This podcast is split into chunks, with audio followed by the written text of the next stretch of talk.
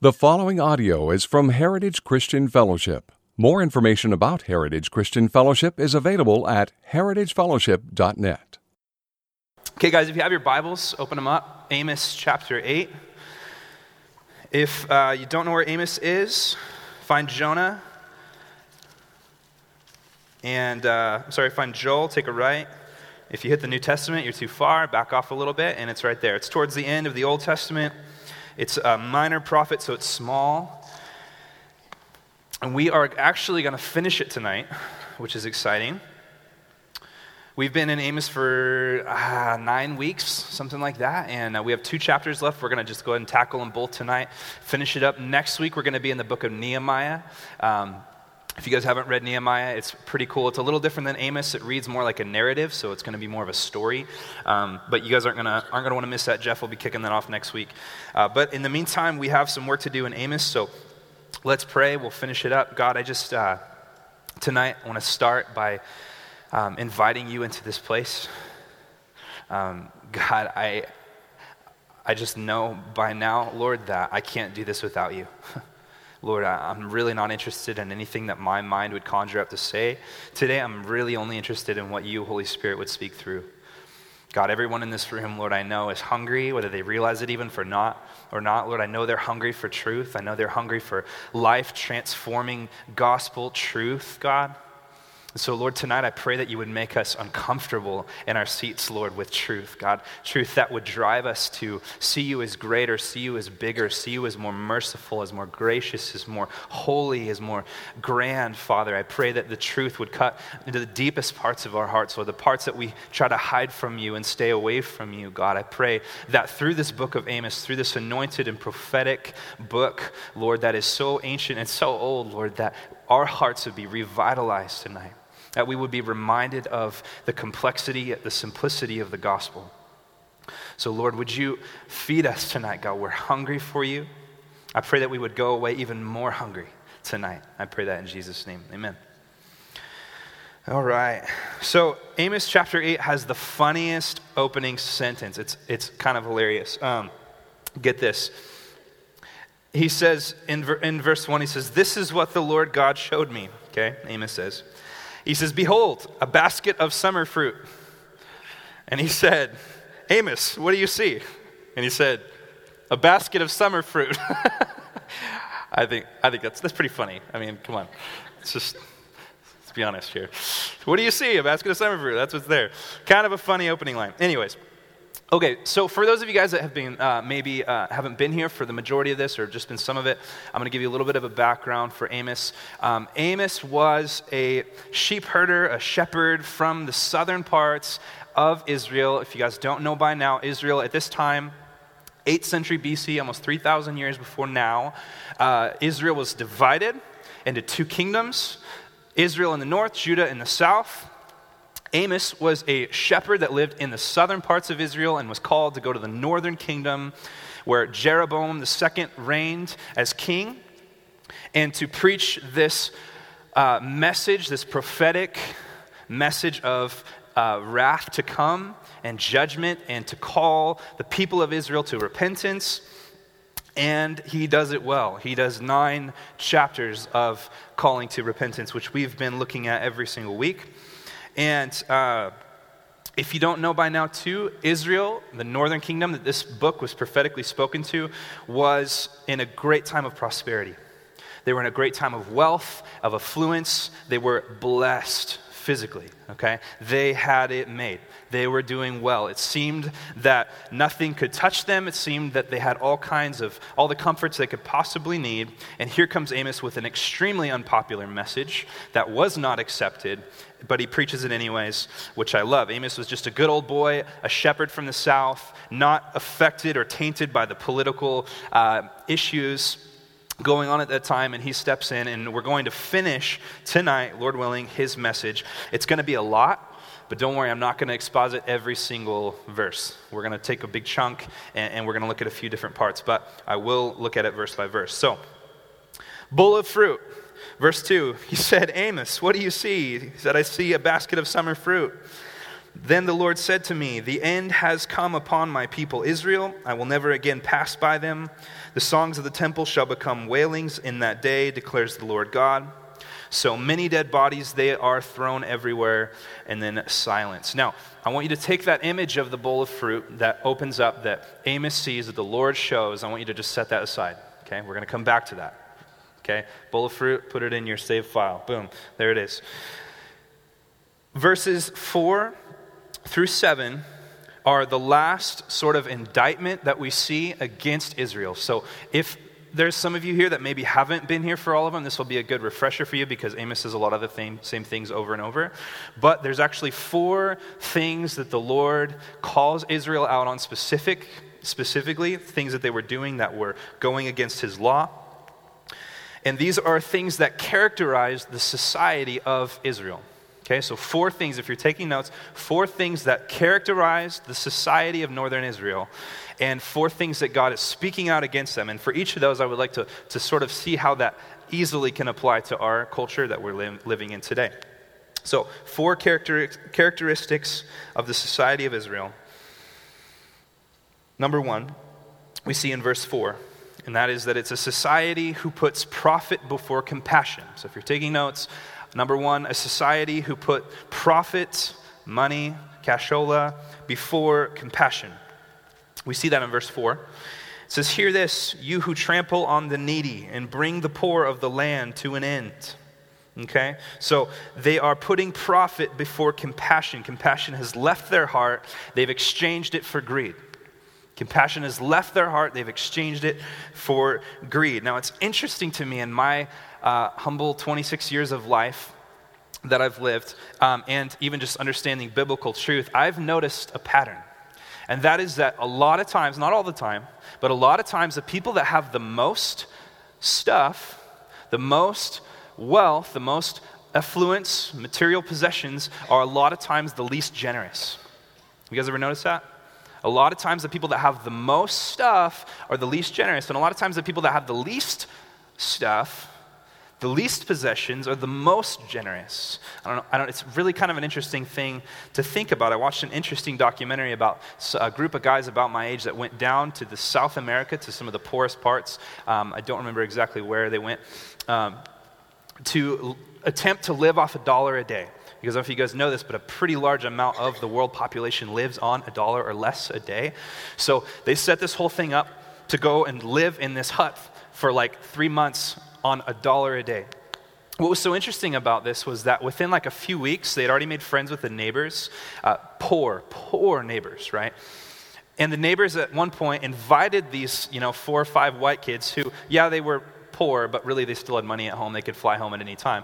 Invited them into their house and fed them the best meal that they would eat all year. They just hooked them up, blessed them with all of this food, all of this stuff. And these people have nothing. And these guys were just like overwhelmed. Like, I can't believe that these poor people would be so willing to invite us in and to give us everything. Isn't that just so interesting? How sometimes the people that have the least give the most. Why is that?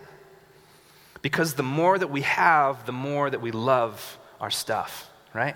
The more that we have, the more that we think it's important, the more that we hold on to it, the more that we value it. It was really cool this week. Um, I was uh, I was sick last Sunday. Was that last Sunday? Was that the Sunday before? I don't remember. I was gone one week, one Sunday, and I was sick. And I got back from that, and under my door, someone had slipped a, a note, and I opened it up. It was this really cool little card, and it was from a couple in our church, um, and I opened it up and it was like, hey, it was just a, like, hey, we're praying for you. We're so sorry you're sick and we hope you feel better. Just really sweet card. Bless my heart. But the couple that it was from is just going through like this horrible season right now. They've just lost some of their kids. They're going through all these health issues. They're in and out of the hospital. They're like in the worst season ever. And they're taking time to send me a card because I had a flu. And I'm just like, I can't believe this. I mean, how cool is that? How amazing is that? It's sometimes the people, they're like the last people in the church that I would think would take the time To, to to give me a card and say, I hope, I hope they hope I feel better. But sometimes it's the people that have the least, sometimes it's the people that have the, the least amount of possessions that are the most generous and the most giving. I just kind of found that interesting. I was really blessed by that. Now, this isn't poverty theology, okay? Let me just say that. This isn't poverty theology. This isn't saying go out and be poor. It's more spiritual than being rich. It's not.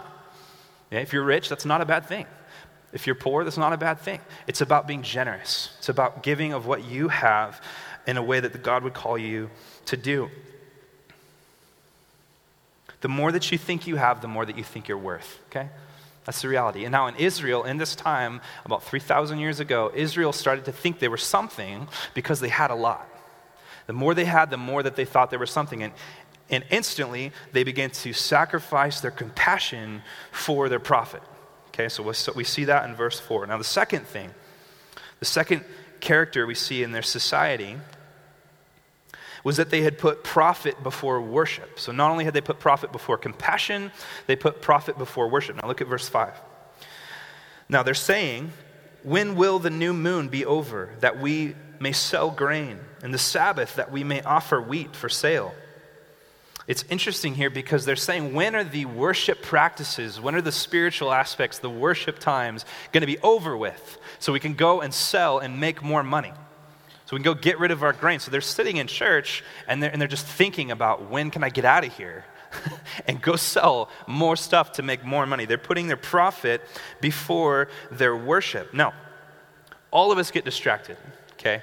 All I, I find myself every Sunday morning thinking about lunch. It's just like this thing, okay? And that's not sinful, you know? I mean, I'm I'm hungry, you know?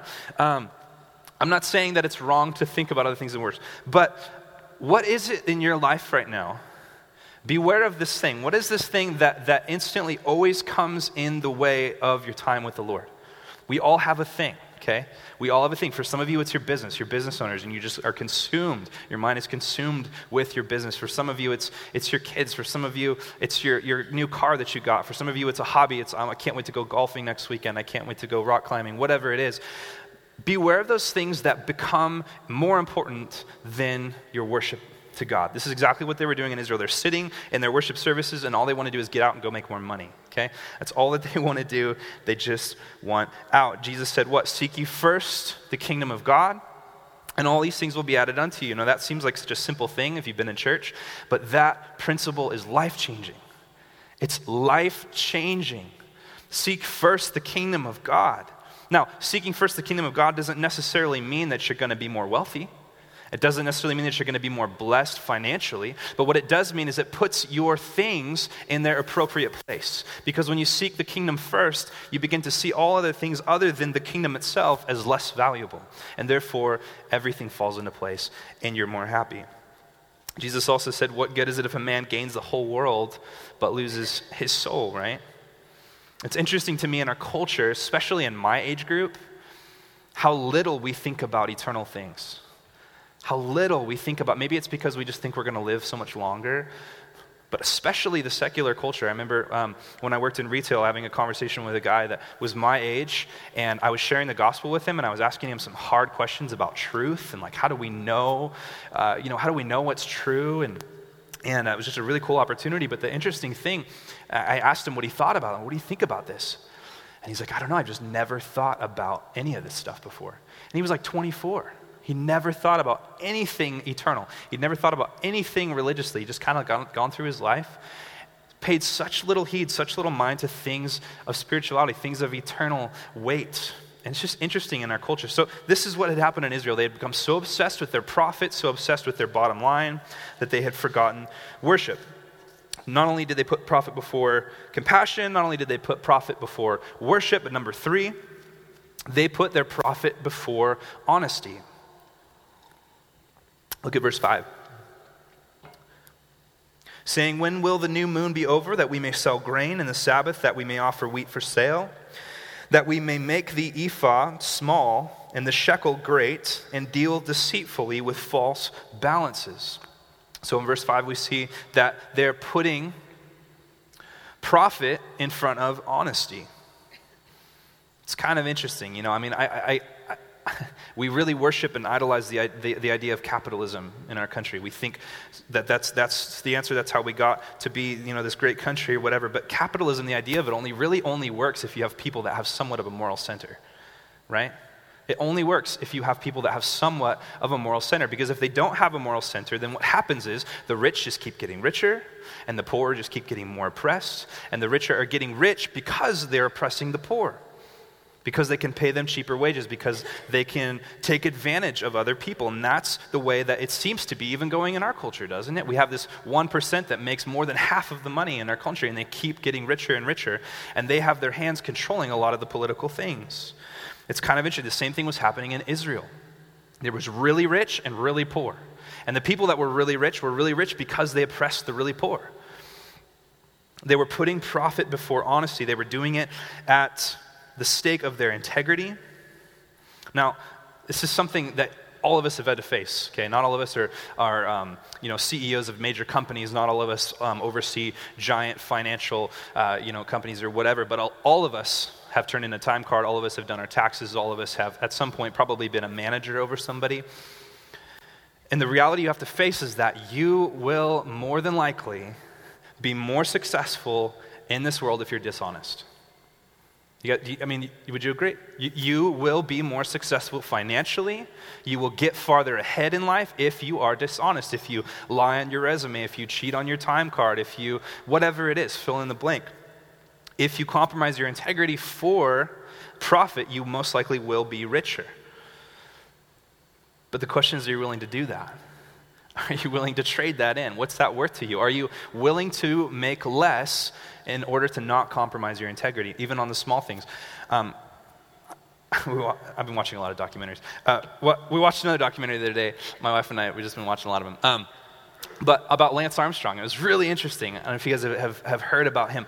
So uh, he was a big deal, right? He he was like this this like machine. He just won like six Tour de France's or whatever, and, and he was just doing all this crazy stuff. And then it just came out in a matter of years ago that he had been doing steroids, right, this whole time. And it was interesting watching this documentary. This goes over his whole life. And the interesting thing was he didn't know how to settle for who God made him to be.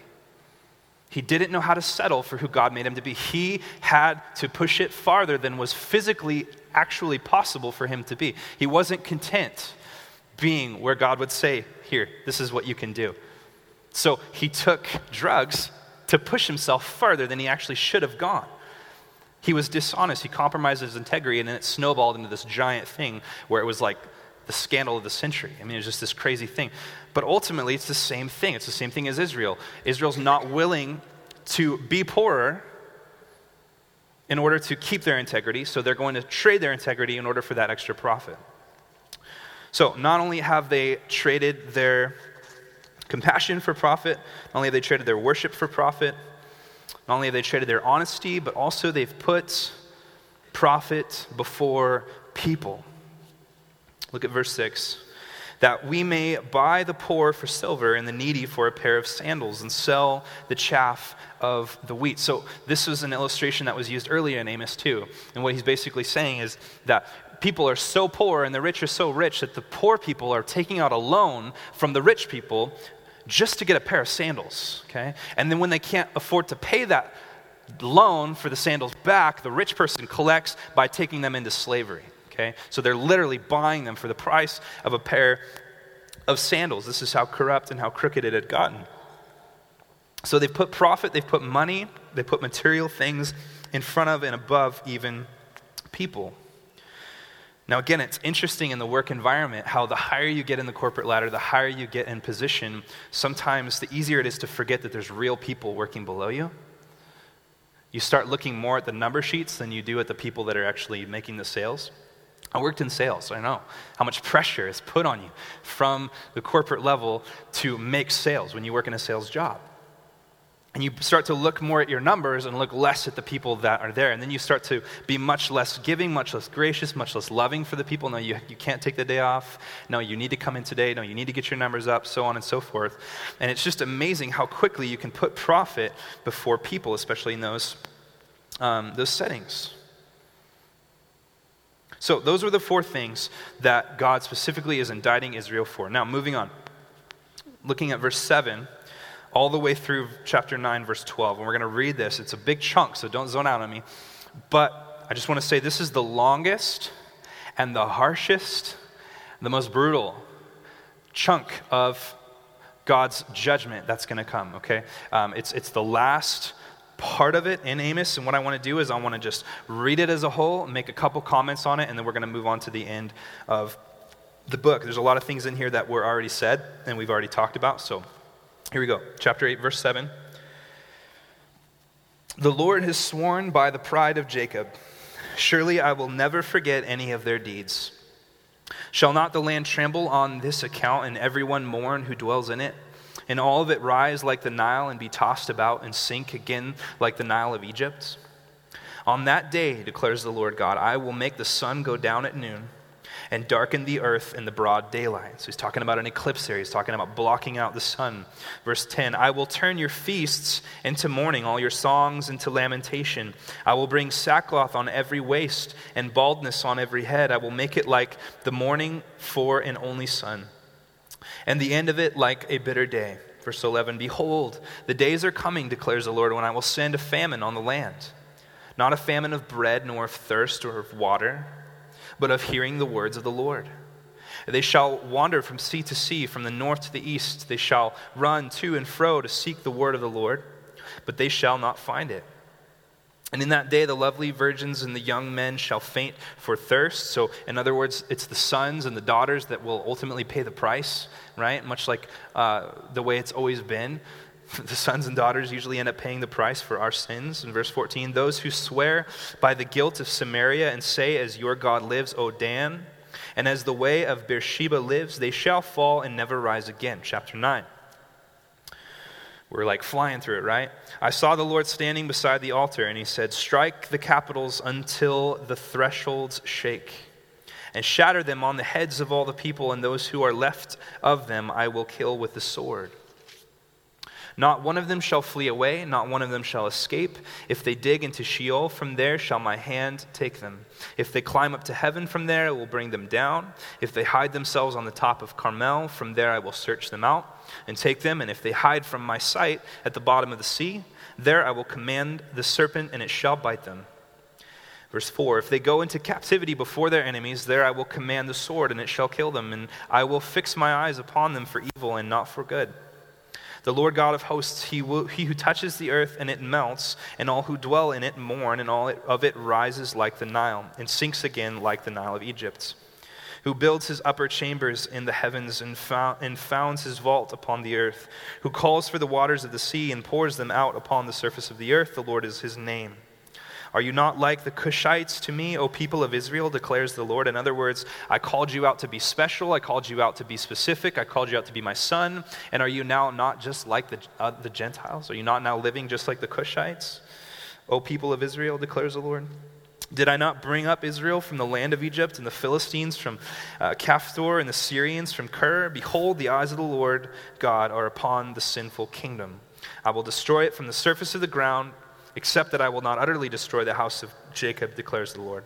For behold, I will command and shake the house of Israel among all the nations, as one shakes with a sieve. But no pebble shall fall to the earth. All the sinners of my people shall die by the sword, who say disaster shall not overtake or meet us. Okay, there it is. Now, a couple comments on that, and then we'll move into, finally, the good news in Amos that we finally re- will reach. Uh, it is there. Um, a couple things about judgment, okay? What we just read was a lot of judgment, a lot of God saying, here's what's going to happen. But one thing that I want to point out specifically, we've talked a lot about judgment in these last eight or nine weeks. Hopefully we've unpacked that enough to, to where this doesn't seem like an unfair, brutal book. Hopefully we unpacked that enough to see that, that ultimately God's grace is at work here in this book. But one aspect of judgment I want to point out is that judgment is primarily separation. Okay, judgment is primarily separation. What I mean by that is a lot of what is said here and prophesied here by Amos that God is going to do against Israel is not so much God actually coming down and smiting them, like we might picture this giant white hand coming out of heaven and just pulverizing Israel. It's not so much that, as much as it is actually God just simply removing himself from the equation and allowing things to go down the way they would go down if he wasn't involved. Does that make sense? God's judgment is not always him pulverizing. A lot of times it's just simply him removing himself from the situation. Sometimes God judges by giving us what we ask for, right? Oh, you really want that? Okay, here you go. Let me know how that works out for you, right? I really want to marry that person. No, I really want to do this thing. I really want that job. I really want to go on this trip. Okay, here you go. Israel did that, remember? We really want a king. After hundreds and hundreds of years of Israel blowing it and doing the wrong thing and God raising up judge after judge after judge to lead Israel, Israel's like, hey, we should have a king like the other nations because that's working out great for them, right? And so God says, okay, but I get to pick him. And he picks Saul, right? Mighty Saul. And Saul was a pain in the neck. I mean, that was a bad thing. It was not a good king for them. He caused much more damage than he did good. Sometimes God gives us what we ask for. Be careful what you ask for. But ultimately, a lot of times, judgment is simply separation. Romans one twenty-four says, therefore God gave them up in the lusts of their hearts to impurity, to the dishonoring of their bodies among themselves, because they exchanged the truth about God for a lie, right? So God literally says, says God literally gave them up to their own lusts. A lot of times judgment is God just saying, here you go. Tell me how it works out for you. Let me know how life is when I'm removed from the equation. Because guess what? There is no real life. There is no true life apart from God himself. Now look at our text a little bit more closely. Verse eleven and twelve. He says in chapter eight, verse eleven and twelve, we just read it, but it probably just got lost in all of that. Behold, the days are coming, declares the Lord God, when I will send a famine on the land. Now listen, not a famine of bread, nor of thirst for water, but of hearing the words of the Lord. So it's not that God's necessarily going to remove the bread, remove the water, remove the physical things, but God is not going to speak. He's going to withhold his word. Verse twelve, they shall wander from sea to sea, from north to east, and run to and fro to seek the word of the Lord, but they shall not find it. So what God is essentially doing in that is he's saying it's not so much that I'm going to, again, pulverize you with the white hand from heaven.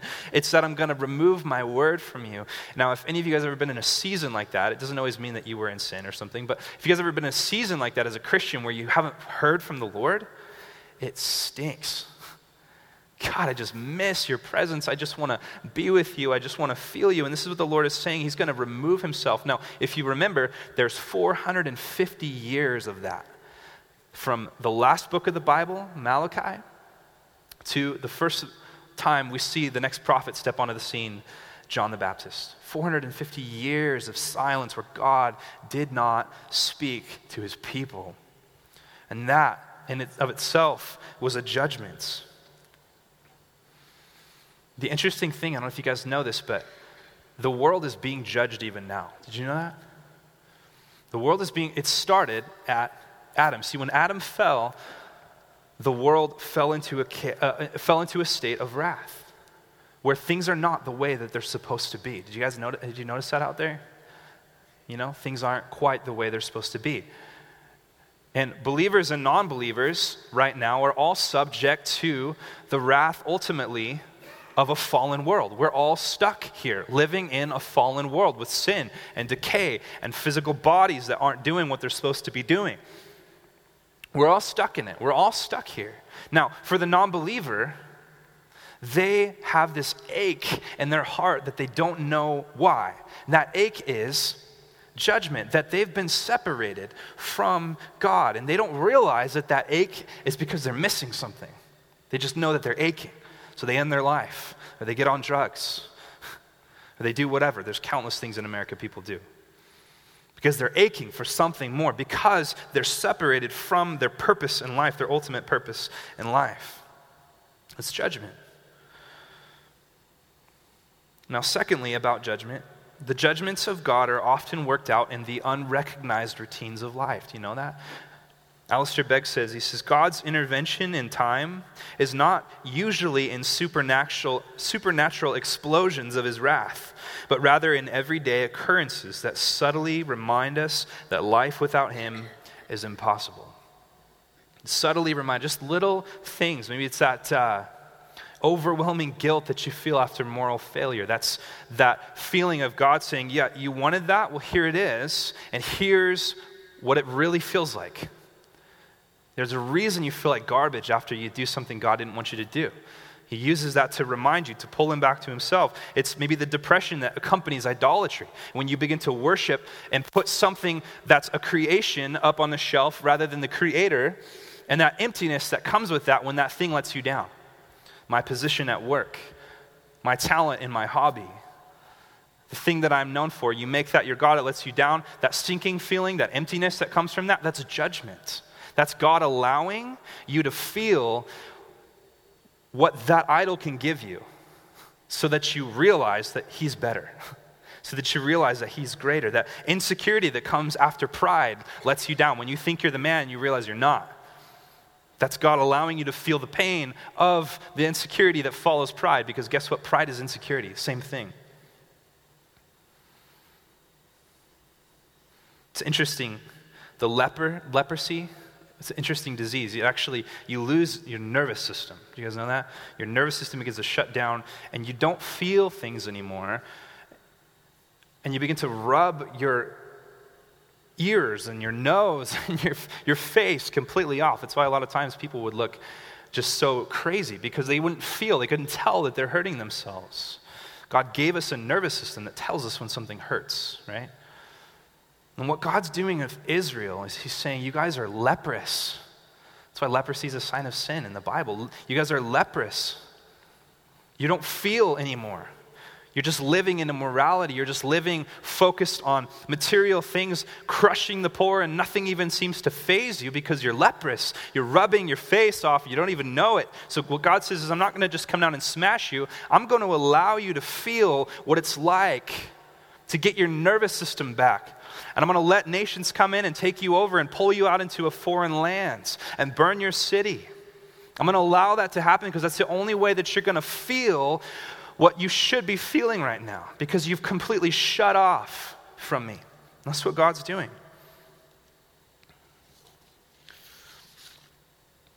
Does that make sense? Okay. Let's finish it up. Amos chapter eleven. In that day, the Lord says, I will raise up the booth of David that is fallen and repair its breaches and raise up its ruins and rebuild it as in the days of old, that they may possess the remnant of Edom and all the nations who are called by my name, declares the Lord who does this.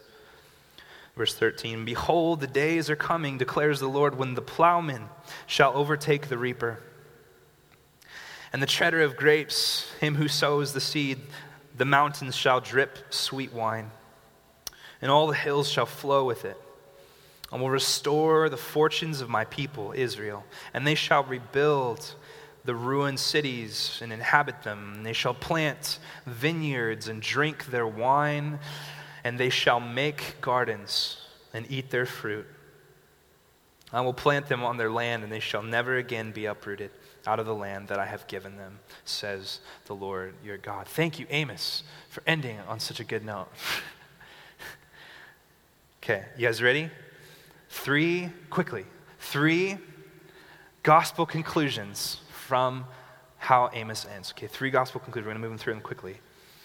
Now, flip with me, if you have your Bibles, flip with me back to chapter eight, verse two. I want you to look and notice a contrast here. When we first started reading today, tonight, in Amos chapter eight, verse two, Amos said this. He said, what do you see? He said, I see a basket of summer fruit. And the Lord said to me, the end has come upon my people Israel. Listen, I will never again pass by them. Never again, he says. And then look at verse uh, seven, same chapter. He says in the second half, he says, surely I will never forget any of their deeds. Man, this is depressing, right? Amos is saying that God's never going to forget these things, that he's going to forsake them. But then all of a sudden, in chapter nine, verse fifteen, same book, same author, everything, he's saying that he's going to plant them and that they'll never again be uprooted. This seems confusing.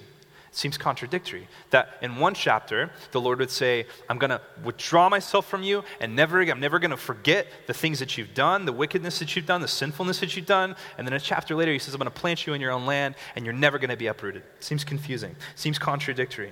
Well, so does the gospel, right? Who can figure that one out?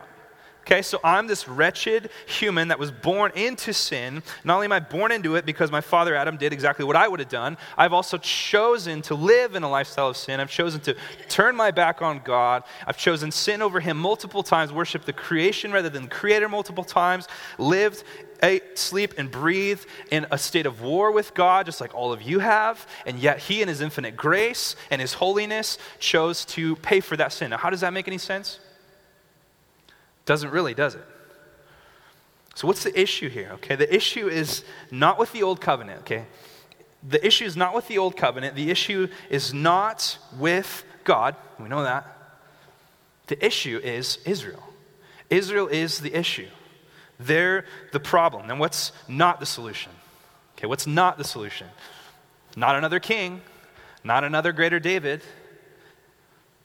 What's the solution? It's not, a, it's not more Jews. It's not, uh, it's not just a more religious, more spiritual nation. It's not America, that's for sure. What's the answer to the issue? The solution is the, the, what God had to do was he realized that he could not make covenant with man. He tried. God tried. He made covenant with Abraham. He made covenant with David. He made covenant with Moses. Specifically, the Mosaic covenant was the covenant which Israel lived under. This contractual agreement that God says, I'm going to love you and I want you to love me back. And Israel broke it. Not only did they break it, they tromped it under the ground and threw it in the sewage. That's what they did to God's covenant. Continually, over and over and over again, they broke it. Not only did they broke it, they d- demolished it. The old covenant is broken. It's garbage, not because of God, not because of the covenant itself, but because of the other half of the person in the contractual agreement, Israel, broken. So what is God to do? What is God to do?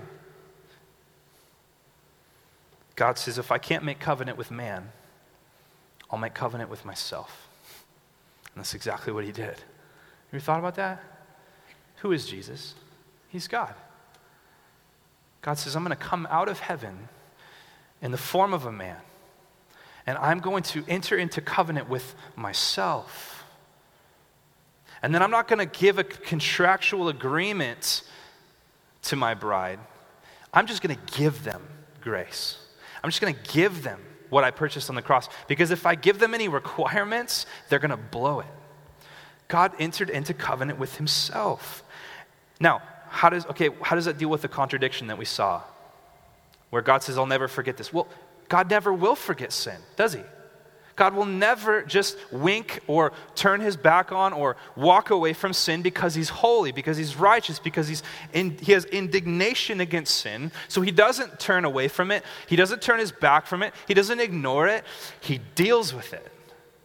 He bore it on the cross. He took the wrath of God completely, totally, and dealt with it.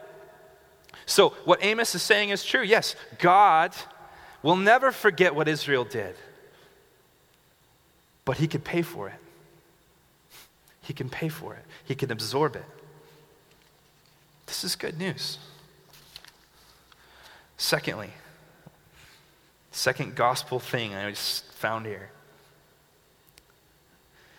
is from inescapable wrath to inescapable love. I love this. This is quick. Verses one through three of chapter nine, if you look back. It says, I saw the Lord standing beside the altar, and he said, strike the capitals until the thresholds shake, and shatter them on the heads of all the people, and those who are left of them I will kill with the sword. Not one of them shall flee away, not one of them shall escape. If they dig into Sheol, from there shall my hand take them. If they climb up to heaven, from there I will bring them down. If they hide themselves on the top of Carmel, a mountain, from there I will search them out and take them. If they hide from my sight, at the bottom of the sea, there I will command the serpent and it shall bite them. God is saying my wrath, because I'm an all-consuming fire, demands justice. And there's nowhere that you can hide, Israel, from my justice. There's nowhere that you can dig down to Sheol. You can go up to the heavens. You can hot climb Mount Carmel. You can swim to the bottom of the ocean. But my justice, my holiness will find you. How terrifying is that?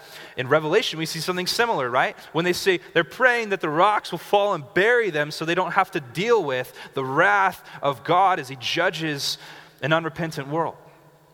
That's so depressing, Sam. Here's the good news.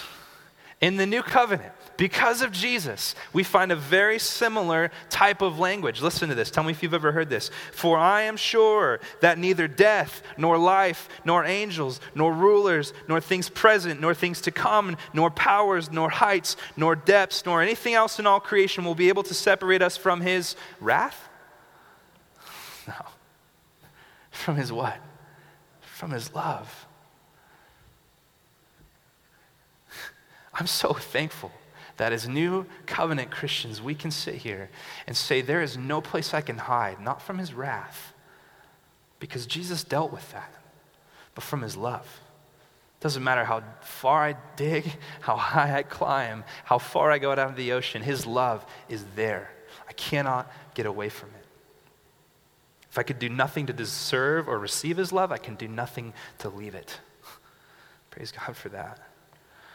And lastly, this whole bowl of fruit thing. Okay, let's let's talk about this. The basket of fruit in verse one. You guys tracking with me? You good? Okay, we're we're almost there. Um, so in the beginning of, of, of our teaching, Amos, God showed Amos this basket of summer fruit. What is that all about? Essentially what God is doing there in that image is he's saying, this is what you've given me, this bowl of fruit. And obviously, it's not cutting it, okay? God's not pleased with this. A lot of times, Israel uh, would bring sacrifices such as that to God as an offering, a bowl of fruit, here it is. God says, this is not gonna cut it. It's old, it's moldy, it's stinky, it's got flies buzzing around it. It's not anything pleasing to him. Now, know this too, fruit speaks of the end of an age. You guys know that in the, in, in the New Testament, when Jesus, uh, he says, the harvest is plentiful, but the workers are few. Remember when he says that? He says that before he goes to the cross. Now, he's talking about the end of an age there, because what do you do at the end of an age? You harvest. At the end of the season, you harvest. Now, I know enough about fruit to know that after you harvest the fruit, that season's over, right? That season's over. But what's interesting is when Jesus rises from the grave and he comes back, he changes his language. He doesn't say, hey, the harvest is plentiful, go harvest. He says, go plant seeds. Isn't that interesting? He doesn't say go harvest, he says go plant seeds, because God is not interested in anything that we can grow. See, Amos sees this bowl of fruit that represents the worship that Israel was giving, and God says, I'm not interested in that, I don't want that, because it came from a specific vine. Now, really quick, in John chapter fifteen, if you can go there, this is interesting. John chapter fifteen, Jesus, having this discussion with his disciples, he says in verse one, he says, I am the true vine. Okay, there's a word there. I am the, what? True vine. Now, when something is the true something, it implies that there was something that's not the true something. Okay? When something's the true something, it means there was something that wasn't the true something. Israel, I don't know if you guys know this, historically, Israel was referred to as the vine. Israel was thought of as this plant that God had planted in the midst of the Gentiles, that it would grow up fruit to the, to, to the nations and be the light of the world. But that vine grew fruit that was rotten, didn't it? It says also in the New Testament that Jesus is like a seed that when it falls into the ground, it first must die so that it can grow up again. And then what does it say in fifteen, verse five? I am the vine, Jesus says, and you are the branches. Whoever abides in me and I in him, he it is that bears much fruit. So Israel tried to be the vine. They tried to produce the fruit. They couldn't do it. Jesus in the new covenant is the new vine. And what are we? We're just the branches. We're just the sticks. Man, we're that little piece of wood tubing that does absolutely nothing except for connect the fruit to the vine. That's all we have to do. That's exciting. God's like, yeah, look at how badly Israel was a vine. We're not letting you guys be a vine anymore. I'm the vine. You guys are the sticks. You hold on to the fruit. Abide. That's all we got to do. Hold on to him and let him produce the fruit. God's not worried or concerned about the fruit you can produce. He's worried about the fruit that he can produce through you, because you're just a stick. Isn't that cool? In the Old Testament, Genesis, there was a story about two sons Adam and Eve had, Cain and Abel. Remember that? And those two sons brought an offering to God. One offering was from the ground. He gave Cain, remember, he gave his plants and what he had cultivated from the earth. And then the other son, Abel, he just brought he brought a lamb. And he sacrificed a lamb. And for some reason, Cain's sacrifice was not what God wanted. And Abel's was. Was that because Abel was so much more spiritual than Cain? No. Had nothing to do with them. It had everything to do with their sacrifice. See, Cain was trying to bring what he produced. Here, God, take what I made. Look what I've cultivated from the ground. Look what I worked from the sweat of my brow to give you. And Abel says, here's a lamb. Which one was received? Abel's was received. Because it represented the Lamb, Jesus Christ, the ultimate Lamb, the eternal Lamb. And when we come to God, we're just a stick, and we say, God, no, no, here's not. I don't. Don't take my works. You don't want my works. You don't want my basket of fruit. It's moldy. It's stinky. You want the fruit you produce through me, the stick, namely, the blood of the Lamb. That's all we do. We say, here, God, it's all you. You did it. You made covenant with yourself. You produced the fruit. I'm just the stick. That means we do nothing. Yes, if you get that, that's the point. We're just sticks. We're just here to enjoy and absorb and bless God for his grace and in turn to worship him for that. Amen? Let's pray. Would you guys stand with me?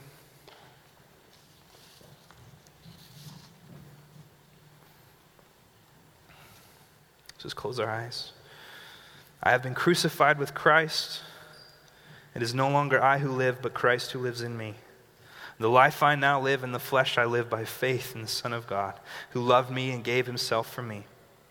I do not nullify the grace of God, for if righteousness were through the law, then Christ died for no purpose. God, I thank you tonight that we can sit here, stand here, completely unworthy, completely undeserving of the grace that you've given us, but that you don't even see us right now. You see Jesus' perfect atonement that has been imputed to us and given to us and is covering us. And Lord, tonight we give you the sacrifice of a lamb that we didn't even slaughter. We give you the sacrifice of the lamb of the Son of God that was given on behalf of us because that's all that you want. And Lord, we just pray that in return for this amazing grace that we've understood tonight, that we would worship you, God. That our lives would reflect lives of justice and worship and morality and integrity, not because we're earning our salvation, but because we're thankful for salvation. Lord, we hear that so often, but would you drive that deep into our hearts? That the very core of our being as Christians would be run out of thankfulness for what you have done for us, God. Free us tonight from our works, from our legalism, from our pride, from our sin. I pray that in Jesus' name. Amen. God bless you guys. Thanks for staying a little late. We'll see you Sunday.